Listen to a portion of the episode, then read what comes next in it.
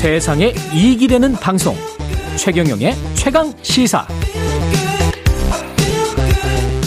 네, 이번 대선 주요 우제 중 하나입니다. 부동산인데요. 지난주 KBS 시사기획 창에서 대통령 후보 4명의 부동산 공약을 심층 취재해서 방송을 했습니다. 굉장히 좋은 방송이었고요. 꼭 한번 다시 보기로 보시기 바랍니다.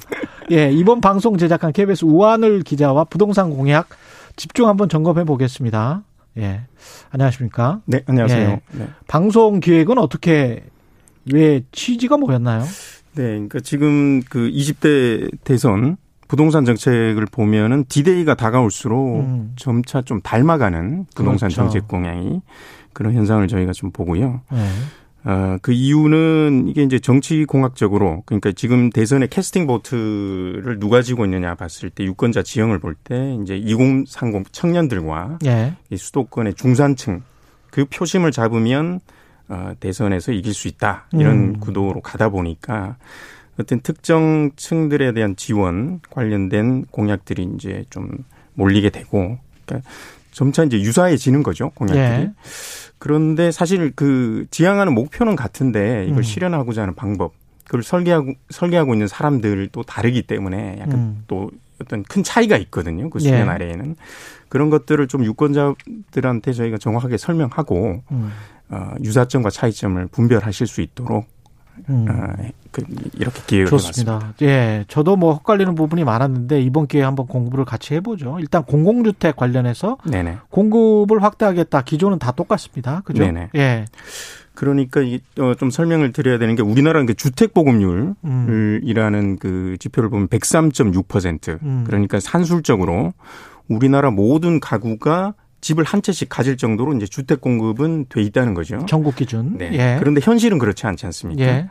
어, 많이 부족하다고 느낍니다. 그 이유는 그 15% 가량의 다주택자들이 음. 어, 주택을 갖고 있기 때문이고 예. 결과적으로 한 40%는 무주택인 음. 거죠. 그러니까 이런 무주택자들이 겪는 주거 불안, 주거 불안을 이제 해소하는 데는 두 가지 방법이 있는데 예. 첫 번째는 새 집을 공급하는 겁니다. 그렇죠. 지어서 주는 거죠. 예.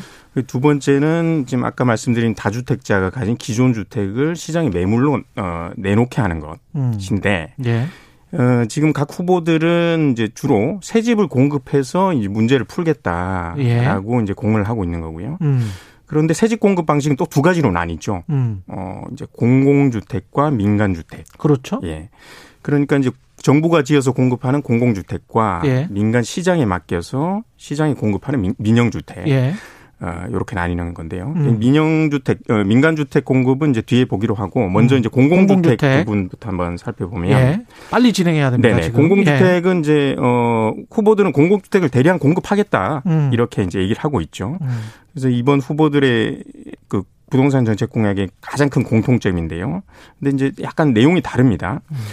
음. 어, 근데 이제 먼저 공공주택의 유형을 우리가 좀 알 필요가 유형. 있는데 예. 공공주택은 공급 유형에 따라 이제 임대형, 장기 임대형, 예. 우리가 이제 전월세, 에, 이제 임대료를 주고 사는 이제 임대형이 그렇죠. 있고 자가형, 어, 분양형인가요? 예, 분양형이 있는 거죠. 예.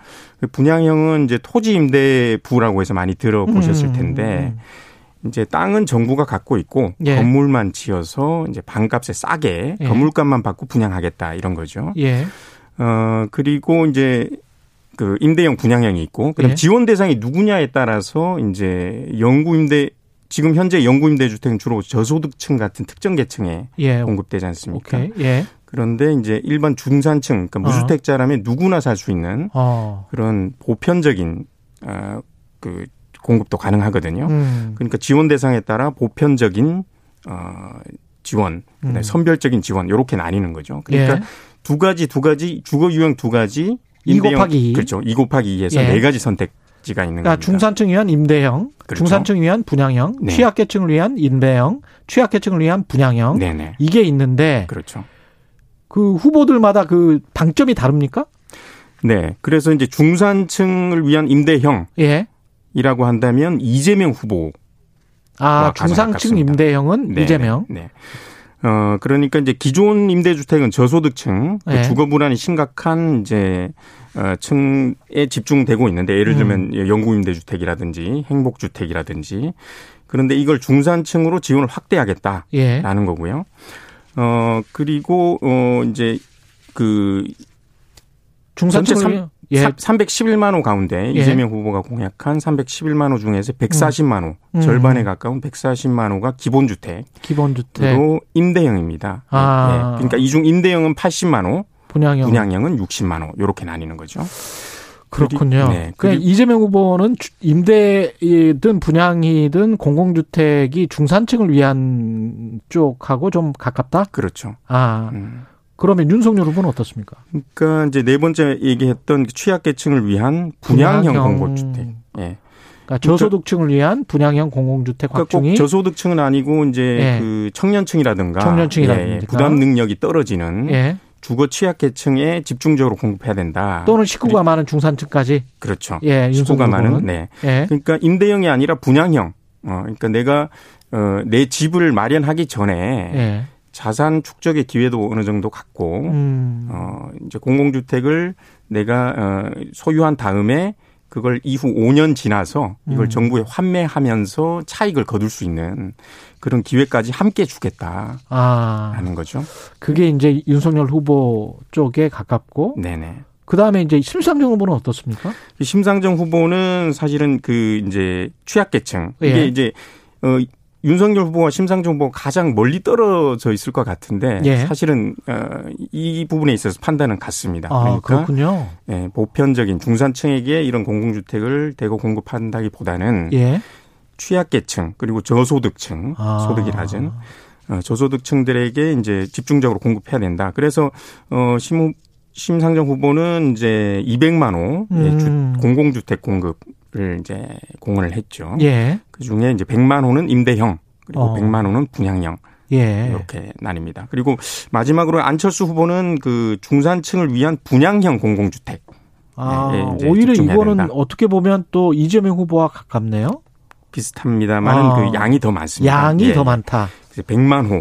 아, 어, 아까 이제 이재명 후보의 분양형 60만 호거든요. 어, 근데 이제 어 안철수 후보는 100만 호까지 공급을 해야 된다. 아. 그리고 절반은 청년 들에게 집중 공급해야 된다. 지금. 우리가 공공주택만 말을 하고 있는데 이제 분- 분양시장, 민간 분양시장을 나중에 이야기를 해야 될 것 같은데 시간이 지금 보니까 한 3분밖에 남지를 않았고요.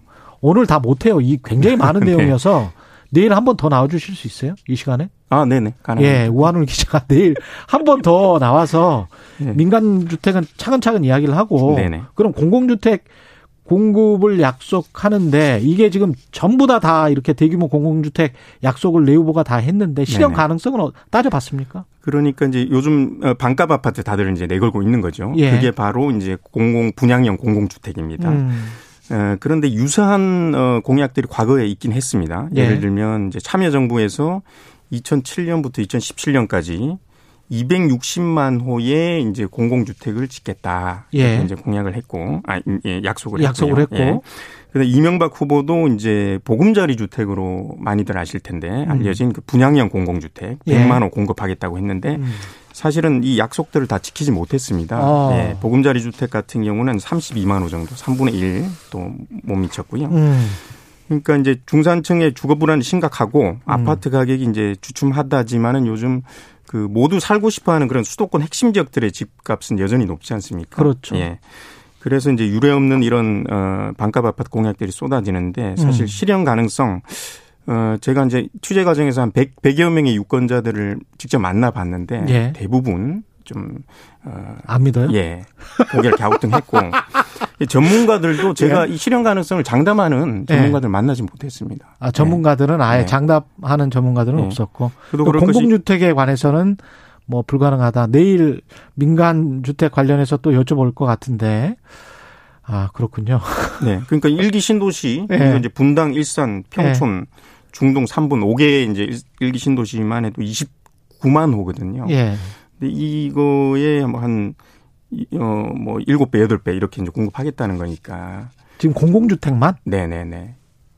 그 각 후보들이요. 아니, 그러니까 이제 심상정 다- 후보 같은 경우 예. 그렇고, 예. 어, 뭐 100만 호, 어. 뭐 80만 호, 60만 호, 그리고 음. 윤석열 후보는 50만 호 이렇게 되는 거니까 예. 일기 신도시보다 사실 공급을 많이 하겠다는 거죠 공공주택을. 민간을 통한 주택 공급에 관해서는 내일 좀 자세하게 여기에 관해서 또 관심이 있으신 분들도 많을 것 같고요. 이거 관련해서 어디를 찾아봐야 되죠? 우리가 아 저희 뭐 유튜브나 예. 예, 저희 KBS 홈페이지에 저희 K- 이제 시사계획 창 집, 예, 집통령을 찾습니다. 예, 지난주에 방송된 집통령을. 찾습니다. 시사계획창 집통령을 찾습니다. 이 아주 내용이 좋아요. 이잘 정리가 돼 있고 그다음에 우리가 명확히 알 수가 있으니까 후보들 나와가지고 뭐 이상한 예 하는 것보다 훨씬 나은 것 같습니다. 좋습니다. KBS 우한을 기자였습니다. 고맙습니다. 예.